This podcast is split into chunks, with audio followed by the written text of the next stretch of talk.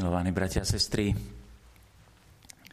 v evangeliovom rozhovore Ježiša so Samaritánkou, ak si naň spomínate, nachádzame v istom momente odkaz na krst, keď Ježiš hovorí tejto Samaritánke, keby si poznala Boží dar. Prežívame opäť lockdown ako na jar a prežívate bolesť toho, že nemáte prístup k Eucharistii, ku kostolu, máte obmedzený prístup k sviatosti svetého príjmania, k e, sviatosti zmierenia. Ale dnes vám chcem povedať Ježišove slova. Keby ste poznali Boží dar, znášali by ste to ešte lepšie. Táto doba nás pozýva upriamiť našu pozornosť na dar, ktorého sú si mnohí menej vedomí.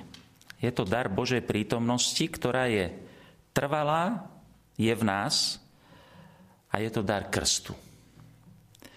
Krstnej milosti, posvedcúce milosti, dar prítomnosti Trojice v pokrstenom. V čase zatvorených kostolov môžeme odhaliť, že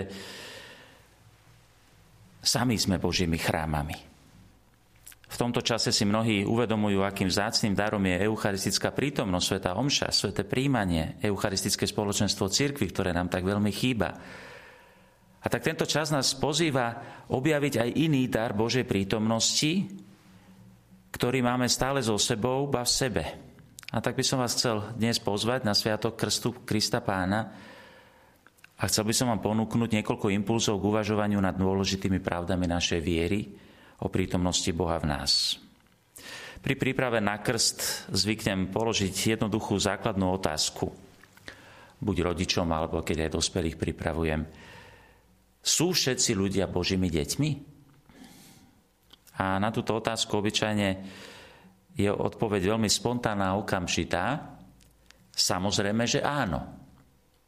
A samozrejme táto odpoveď nie je pravdivá, alebo môžeme, mohli by sme povedať, je pravdivá i nepravdivá zároveň. Je to trošku zložitejšie. Pretože práve krst je miesto, kde sa stávame Božími deťmi. Ako to teda je? Po veľmi širokom zmysle slova možno povedať, že všetci ľudia sú Božími deťmi, keďže sú závislí od Boha Stvoriteľa a pochádzajú od Neho. Sú povolaní k životu s ním, Lenže krstom sa stávame Božími deťmi